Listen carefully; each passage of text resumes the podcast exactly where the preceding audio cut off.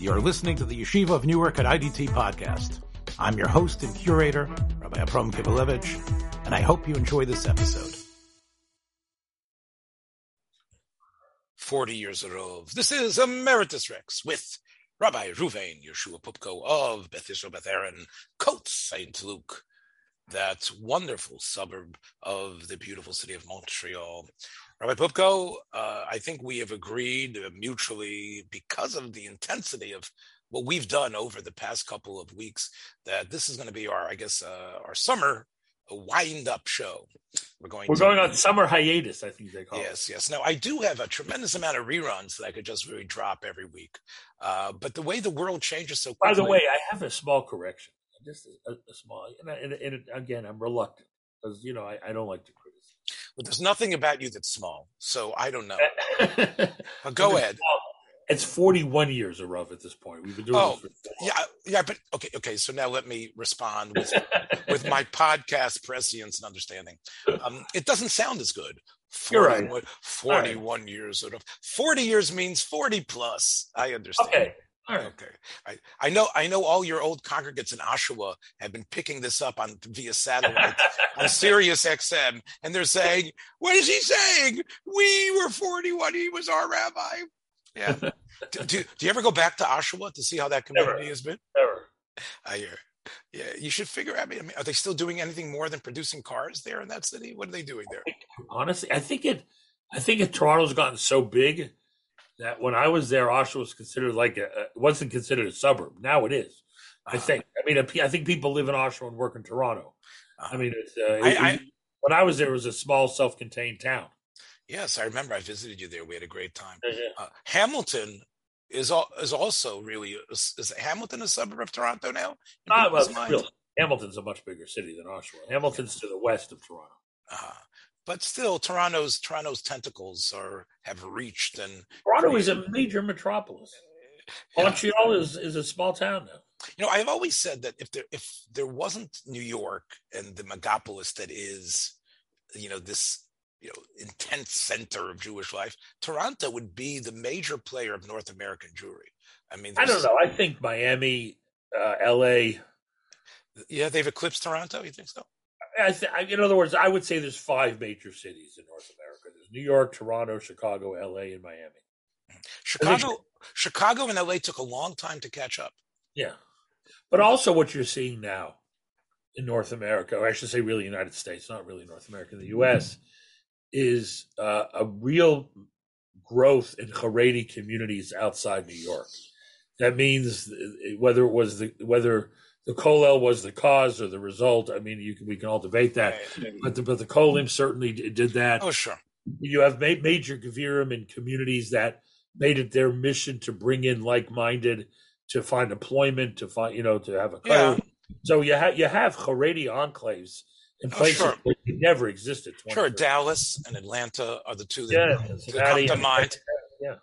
And actually, uh, on another program on this platform that I spoke with Yitzchak Adlerstein, who's a very nice fellow, you might know him, uh, we talked about actually the quality of those Haredim because they sort of have a good out of town values melded with you know a solid Haredi background. And I, I, it isn't, isn't just oh we need some place to spread out and find a home.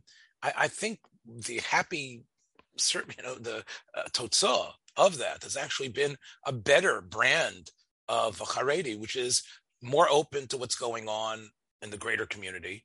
And, and, and, and like we all know, there's a certain openness that out of town people have, even if they've been raised right. uh, in, no, in, sure. no, it's also, I think that out of town, it's, it's, you're more likely to be exposed to different people, which is important because one of the, I think one of the reasons you have this phenomenon of, of, of kids going off the derech is that they never feel special enough in being, you know, Torah Jew. Because everyone they've ever known and gone to camp and school and lived with and played with in the street is exactly like them. They don't feel distinctive. And I think there's a, and that's important. I mean, to, to stay firm, it takes some, you know. No, that's a, that's a very, as again, both of us are out of town kids, and both of us, although it was pre this phenomenon right. we're talking about, both of us sort of had that proto phenomenon of being the frum kids, and we talked about this on this program. Right. And I think that's your, I think that's what you're, what, what you're saying. So, so out of town, I think there's a greater opportunity to to feel special for being from, and you need to feel that way. Whereas I think here, as, as someone who's been in the educational field for a long time, I can tell you the kids who are in the 70 percentile, who aren't the top of the year, who don't you know get the Rebbe's Mitsuyandika uh, statements, they sort of feel middle of the pack or below, and because of that, that's where you start searching for something else. When you're not getting the shidduchim, when you're not getting the, the praise before the shidduchim, so your mind starts to go towards what's considered, you know, the other side, which doesn't occur, I think, in the uh, those those enclaves. Again, right. there's there's actually another phenomenon similar to that, which is Chassidim moving like I've told you about Chassidim in Jersey, Chassidim in Baltimore, and in other places as well. I've heard, by the way, that even in Scottsdale, Arizona, there is now a nice Chassidish community uh, that has arisen out there, which is quite incredible. Um, and I think that all of this is, is, positive. I mean, we celebrate, I know you're in North America, we celebrate uh, the US. Um, and I guess here's my segue. We just had July 4th, a Nebuch, a bloody July 4th, because of the events that occurred in Highland Park, uh, a city that I'm quite familiar with. I, I ran a number of, of, programs there in my years in Chicago. Uh, Rabbi Shanowitz, whose shul was right, I think, on the parade uh, uh, route and was just two blocks away from where the shooting began. Uh, we ran programs uh, together with them, which is interesting considering the discussion that we that we had before. Um, so I know that area pretty well. It's interesting. It's one of the last great enclaves Highland Park is of conservative, strong conservative Judaism. Right. Um, Chicago was always known for that. It's interesting. You're right, though. Yeah. It's it's it's a wonderfully wealthy suburb. It's a very pleasant place to be, but conservative Judaism that that you don't see the decrepit aspect of conservative Judaism there. And unfortunately, I think from the Korbanos, I think Nebuch there was a Jewish educator that was. That was oh, there were several Jews killed. There was. Uh, right. So Jacki Sundheim, Noah Shalom who uh, was known to be, I think, involved very strongly in Jewish education there. Uh, interesting, again, you know, the the image, and I, we don't want to spend too much time on this because it is quite quite tragic and terrible. But that image of a little wagon festooned with uh, the American flag that you know little kids were sitting in, that was just left abandoned in this real, real picturesque Highland Park Main Street. Uh, you know, after the shooting, it really is. Again, it's it's something that I guess in some way we're numb to it. I, I don't know, you know, when, when I, you know, you, you, compare that to to other things. Um, I heard people say afterwards, you know, we're not going to parades anymore. I don't know if you, I don't know if if, if, if it touched any hearts there in, in Canada, but when I was in show, I heard you know people saying, oh, you know, we're not going to any parades. We're not going to go to a parade. Oh, it really is. It almost. I mean, I hate to draw the comparison, but during the Intifada years, you know, with the repeated bus bombings in the early 2000s, uh, you know, where it was so recurring, it was happening, it kept happening over and over again that, you know, it's almost what's going on in the U.S. today with with the mass shootings. I mean, Philadelphia, Texas, Buffalo. Uh, right. So again, it, look, you know, we we're armchair sociologists and you know rabbis by trade.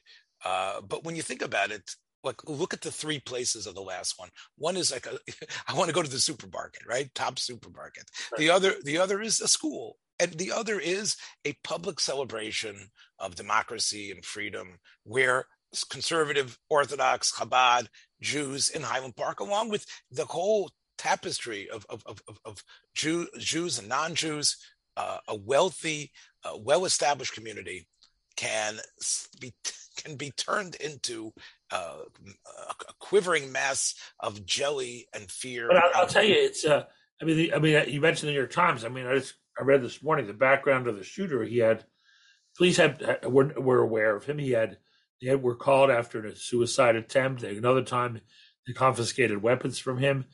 Uh, clearly, mental breakdown here, and uh, and again the uh, the the numbers of people who are aware of deeply troubled souls and yet find it impossible to find out but i'm not faulting them because it is what do you do with someone who you fear is so troubled they may hurt someone what what, what is the mechanism i mean people don't know what to do You right. call the police. They visit the guy. He puts on an, you know, he behaves for ten minutes in a conversation with a, you know, with a uniformed police officer.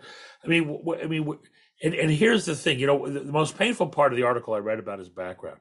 So interesting.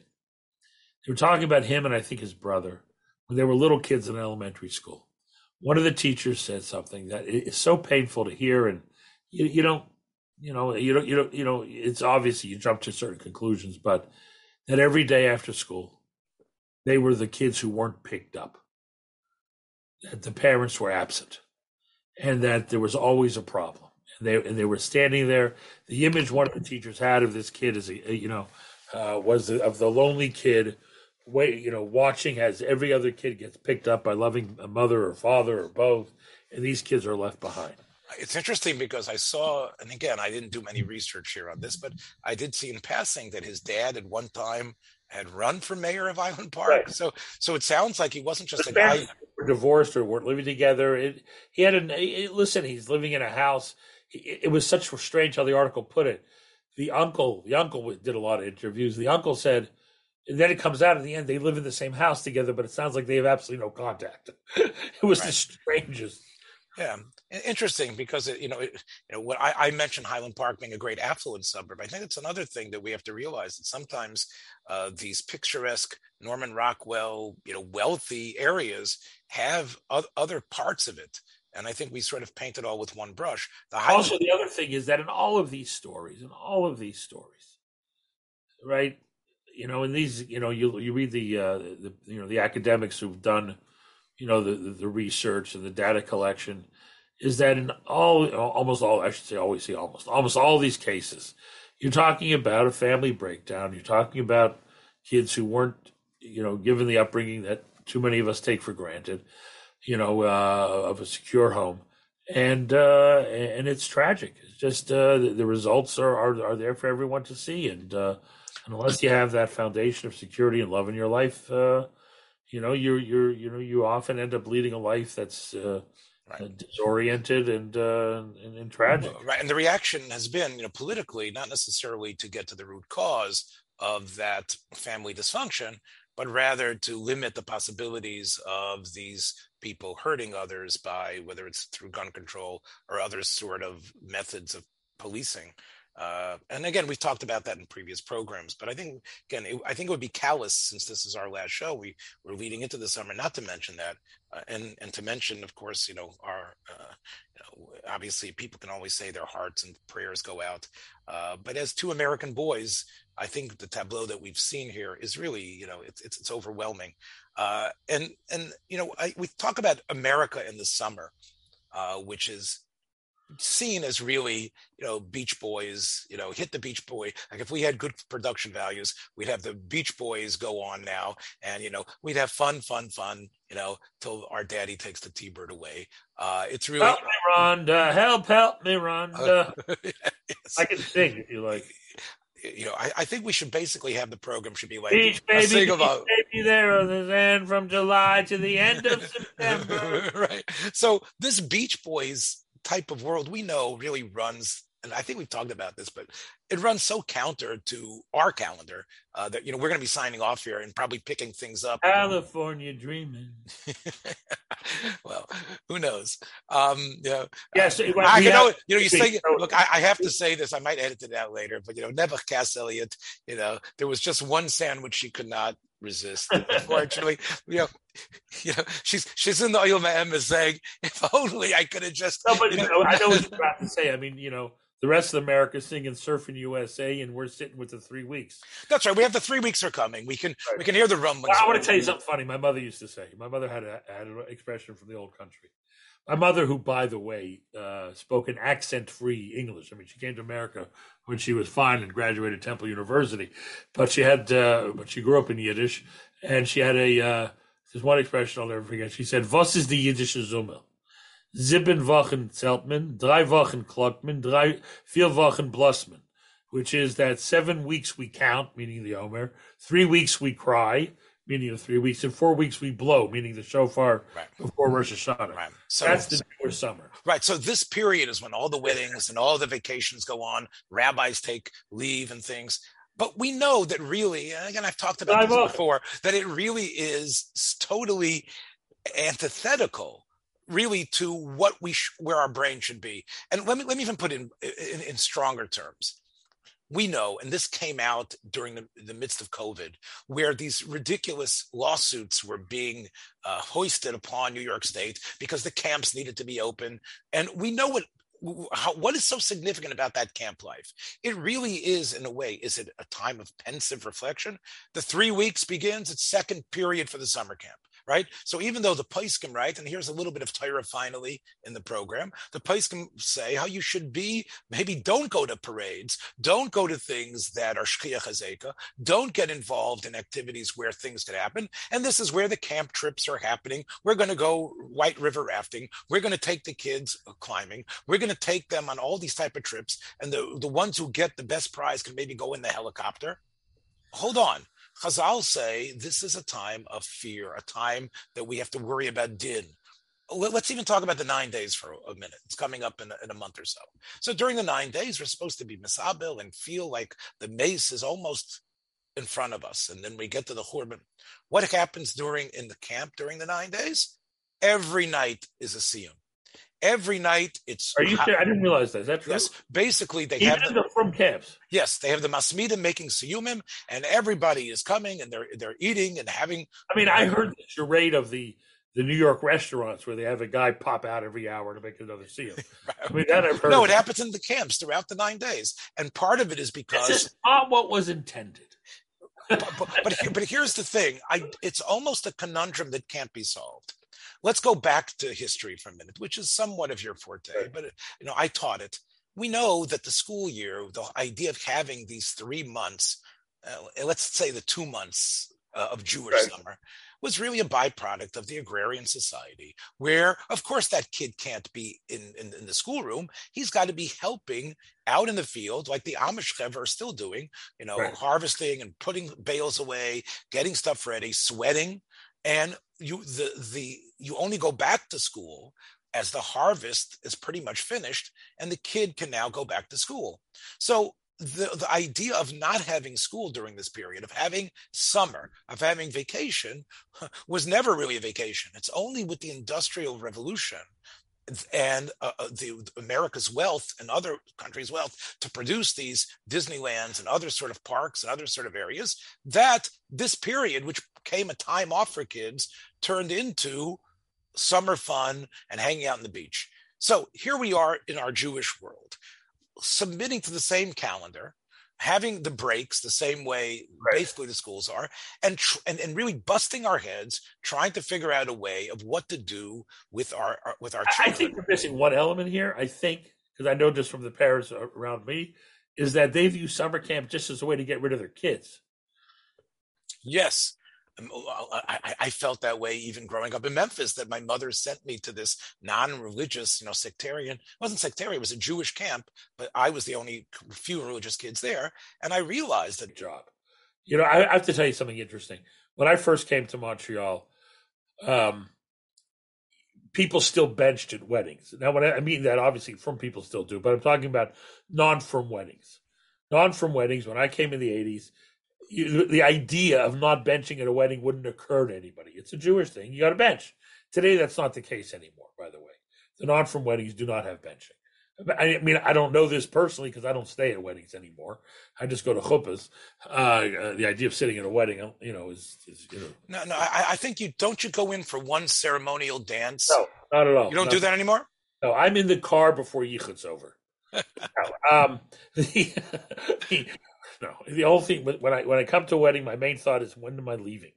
Um, the um, the but the non from weddings don't don't bench anymore. But when I first came to Montreal in the, in the mid '80s, late '80s, they, every wedding had benching, no matter how non from they were, and every wedding was kosher, and every wedding had benching and everything, and and and you'd bench, you get up and bench, right? Some mostly it would be a chazan leading. Sometimes I would do it and I'd get up in bed, and like eighty percent of the room is talking, like no one's paying attention. But there were always two tables or three tables of people benching, and you go over to them, and you knew exactly what was going on. You guys, I would go over to them. I go, "You guys are friends from camp, right?" And they go, "Yeah." How do you know?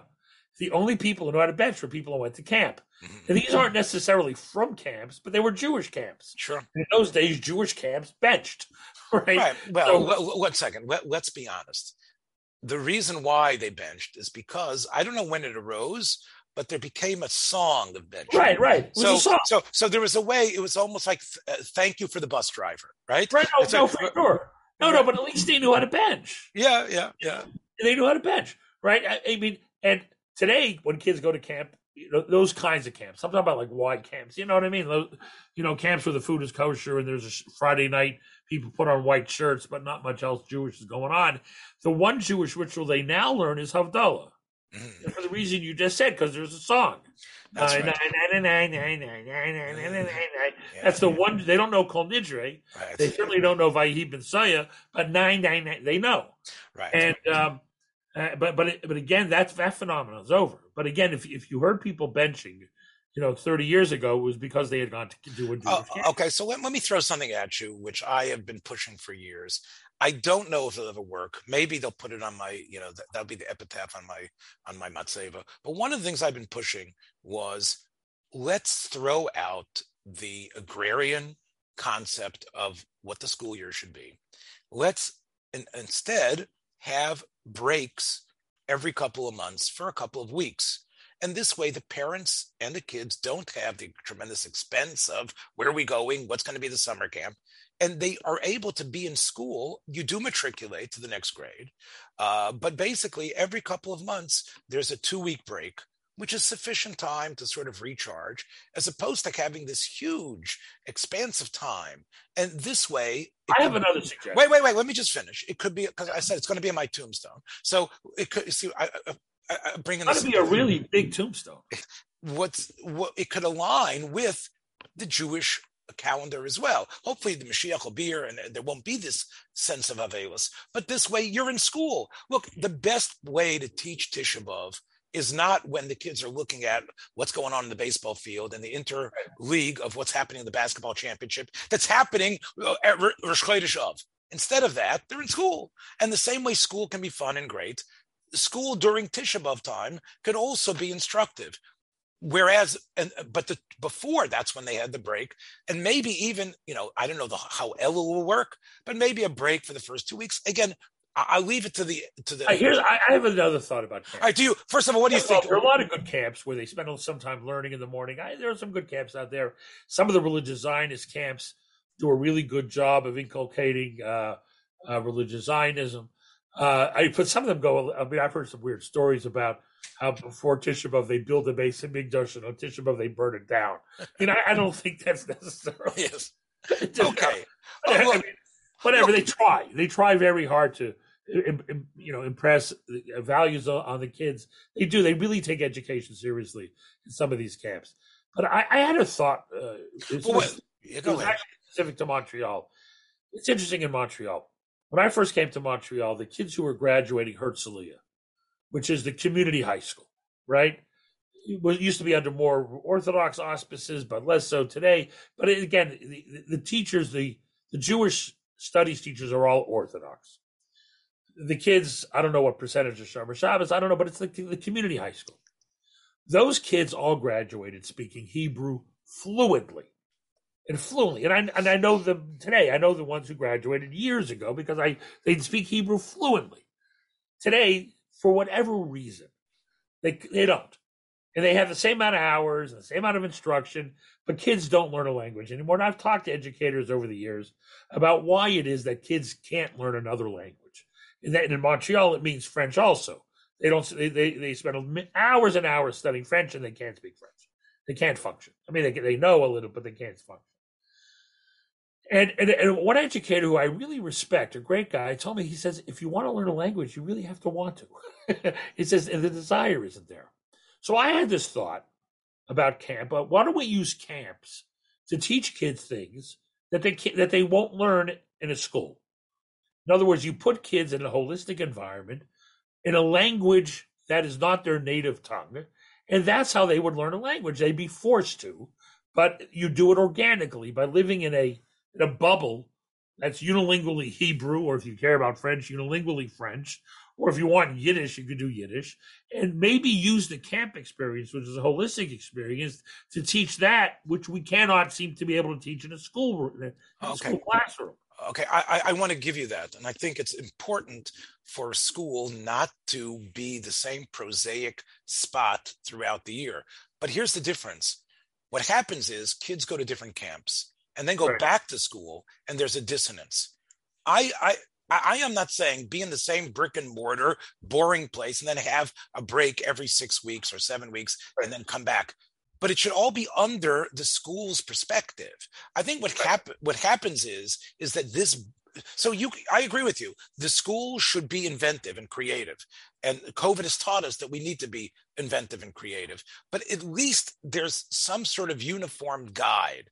Uh, and what I find often is that and, and again, I will say even my own children, what the, the, the immense change that can occur in a sixth grader or a seventh grader over a summer, based on their experience, is so great that it's almost like they are different people when they come back to school. They've made different friends. It's almost like you know, and, and, and we talked before about we started today talking about loners and people that were upset about the places they were I've talked to so many kids who love summer but hate school. And yes. part and, and, and, who thrive in the summer. Uh, what I again, what I'm suggesting is the schools have to be more inventive.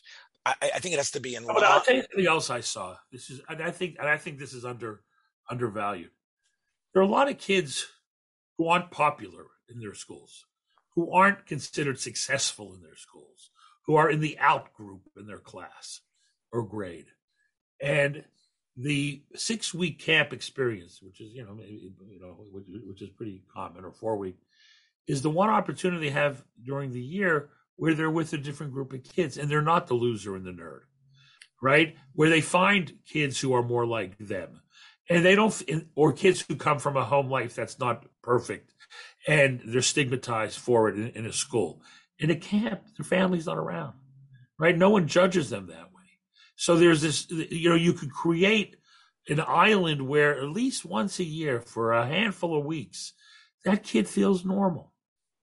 And and, and I, I think that's undervalued. I think camping no, no. Away, I, I, away from that stuff. And and you know, and and the kid who you know who isn't popular because he's not athletic in school, he goes to camp and maybe he's popular because he can do wood carving or whatever the heck it is. well, you know what I mean? Yeah, or well, drama or whatever it is. The, the, point is they find an island where they feel better about themselves. Yeah. That's you true. Know? Right. But as I said a couple minutes ago, going back creates a dissonance and a hatred really of what represents the majority. Well, what I the, the schools try to be like camps. They have color war in schools now. Yeah, which I don't think it's I don't think it's a bad idea. Again, look, I, I think we can learn from what that camp experience has been. Uh, and, and, remember, you know, although you're right, there are great success stories of kids who who thrived in the summer and were sort of just medium during the year. But I think we also have the uh, the opposite I can tell you, as someone who was always at the top of their class uh, scholastically, when I went to the summer camp that my mom sort of forced me to go, I played deep, deep, deep right field. That was my that was my thing, right? And I and I was they pinch hit for me every single time. I don't think I ever uh, oh, we're pinch hitting for him, right? Um, I was pretty fast, so I once said, "Well, maybe I can at least pinch run for somebody," right? And uh, I still remember again. So there, you're right. It, it, the, the, sword cuts both ways, and and and, and I think it's it's it, there's a struggle here. Look, uh, you know, and I, would say even just in terms for for health reasons, we talked about you know the three weeks and not being around uh, uh, places that are dangerous. There's I think another health issue, which is um, skin cancer. There's something about again it, when you're in a building yes, this exposure to the UV rays that most of that camp experience was about. I can tell you, my summer camp experience, you know, I, we had swimming. I never learned how to swim, by the way, because the counselors. Terrible. Wait, wait, wait, wait, wait, wait, wait. I learned to swim when I was 40 after my. I think labor camps in Srebrenica were better. yes, yes, that's what. But you know what it was? The the teenage counselors basically we're just waiting for their time to get into the water right, and, right. and hang out. meanwhile the supposed instruction was was was completely absent and i remember it was a it was a there was no shade at all the the the, the pool had no shade it was the hottest you know concrete the, the, the, smoke was rising out of the concrete. You and, have a lawsuit. There's no question. Yes, I definitely look, look. And my parents weren't exactly readers of Scientific American to know uh, how much UV rays were doing in those. When days. you went to camp, no one used the word UV rays. No, not at all. All I could tell you was that I was burnt like a tomato consistently, and and I never learned how to swim, and I hated it. I really, I begged my mother. How many years did you go to camp? so I think I went from first grade or second grade till about sixth grade. Uh, and, and, and I, I, can tell you that you know I was part of the. You're, you're, breaking my heart here with this. I was part of the Comanches. I remember that was our that was what we were. I I'll went t- to camp twice. I went to camp uh, when, uh, in 1967 and in 1969. I watched the moon landing in camp. camp. But yeah, so, but you went to but this was this was a day camp. This was I went to a sleepaway camp. That's what I mean. Well, you could afford that. My parents never thought. Let me just leave you with one beautiful memory that I have. Um, and we talk about how you know the dissonance between the three weeks. I remember I was about ten, and um, uh, I was starting to fast. You know, because I felt you know, that was the halacha. You had to start fasting, and it was Shivasar B'Tammuz and um, I was going to fast till I think about one o'clock or two o'clock. Now lunch was, I guess, eleven forty-five or twelve fifteen or something like that. Um, and I remember that the counselor, I mentioned to the camp counselor, he saw that I didn't have my lunch with me or that I wasn't taking it out, and um, and uh, he said, "Why? What's going on?" I said, "Well, this is a fast day. This is called Shivasar B'Tammuz. We're supposed to be fasting." So all the kids are eating, you know, and the counselor's eating. Oh, you know what? You're going to give a speech. What? Yeah, you're going to tell everybody why we shouldn't be eating and why you're fasting. no, it's a true story. True story. You wow. know, and he, he, he knocked, you know, he banged on the table and said, they had a nickname for me, which I can't use because it's somewhat obscene. And they said, okay, he's he, to is going to tell us all about why he's fasting today. And here I was standing there watching everybody stuff their mouths with whatever type of sandwiches the kids had. You know, and they had all these, you know, different sort of lunch boxes with the rat patrol or whatever it was, you know, with the, you know, voyage to the bottom of the sea lunch boxes. You take it out and stuffing themselves. And here I was at 10 years old having to give a speech about why I'm fasting. I, I tell you, it was really the first time, and I, I sort of still feel that way that that was really the beginning of my life as somewhat of a Jewish educator to an audience that was scoffing, that was in a way laughing. Uh, and, and, and again, I don't know, this was obviously a different type of experience, but I, I can relate to kids who hate camp um, because it really, in a way, uh, you know, stresses other things. But you're right. Today, there's there's geek camp, there's nerd camp, there's science camp, there's all those things. All I'm saying is, is that I, I wish there'd be a holistic way of melding it uh, with. No, but what you what you point out about school connected to camp, I think is very important. I think if if in general we looked at the 12 months as one thing rather than two very distinct things 10, 10 months or nine and a half months one place and the other month somewhere else and, and we integrated the camp experience into, into the school using the camp to prepare for school and using the camp to compensate for school or to add to school in, in a more integrated way, in a way that was thought out, you know, in, in, in a broader sense, it would make a lot more sense. You know, and it doesn't necessarily have to be one camp. You can have, you know, depending on the size of the school, you can have two or three camps, but at least some element of coordination between what is being done during the school year and what is being done in the camp weeks you know that makes a lot of sense well i'm happy that you agree with me finally on something um, I, I, but I, I, disagree vehemently with the nickname they used. inappropriate. Uh, yes, yes. Um, you know, I, I, think there's one. Uh, you know what my nickname? You know, I've had many nicknames in, in like in school. Uh, I was teased. They used to say "Poop goes the weasel," like Pop goes. Yes, yes. And then, or, or then for many years, I was called Poopsie. Yes. Poopsie was. You're the only one who would. You, are the only one in the world who uses. Close to Ralph. Right, you're the only one in the world. I'm the one who calls you Ralph. Yes, you're the only one. You're the. I don't know where that name came from. uh, I mean, you know, it, it, it was it, it, it didn't get into the get. Let me put it that way. and and um, finally, okay, now we're being honest. Yeah, go ahead. but Poopsie, I was called Poopsie for a long. You know, right, right, right. Yeah. And uh, yeah, but you know what? None. Look, you, part of you you mentioned this when we talked about the difference between of people that are troubled. You had a, a, tremendous amount of support from your family. Your mom and dad made you feel like a million bucks. You didn't have a problem. They let them call you Pop Poop goes the weasel, Poopsie. You never came home crying because you felt that you right, right. You knew you listen. You knew how to let the water. I'll tell you my only bad moment in school. Uh, there was a kid in third grade with me named Mark Katz, and he came to school and he claimed that he was going to be in the next week's episode of Batman. which I knew wasn't true. So I so I don't know how it it got ugly because he then did a Batman kick on me, and I, I and I as you know I am not known for my athletic prowess nor my dexterity, but when he kicked me, I grabbed his foot and flipped him backwards, and he banged his head on the radiator and had to go to the hospital for stitches. Oh wow!